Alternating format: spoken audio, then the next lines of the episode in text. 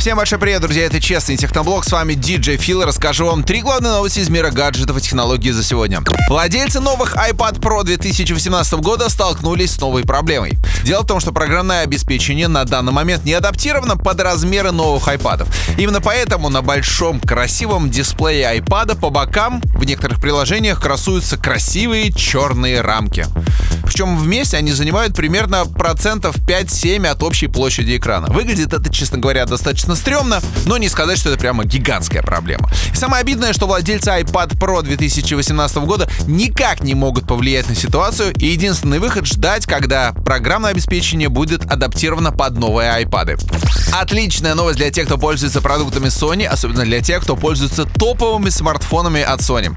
Sony Xperia XZ Premium, XZ1, Xperia XZ1 Compact, а также серия XZ2 наконец-таки получили долгожданное обновление до самой последней версии Android, Android 9 Pie. А соответственно все самые крутые фишки, обновленный дизайн, улучшенное энергопотребление, быстродействие и все это переходит в ваши телефоны. Если до сих пор к вам не прилетела обнова, то заходите в настройки, там заходите в систему и попробуйте обновиться вручную.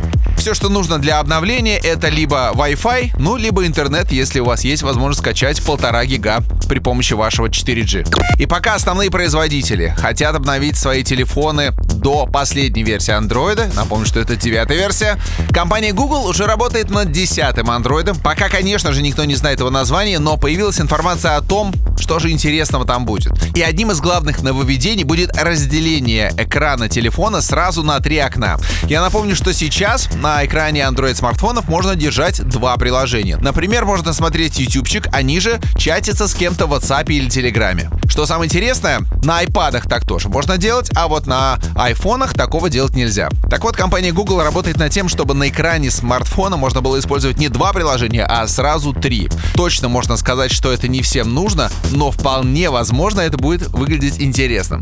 Короче, ждем новостей о 10 андроиде. А на этом у меня все. Это был Честный Техноблог. Берегите свои гаджеты, и они прослужат вам долго.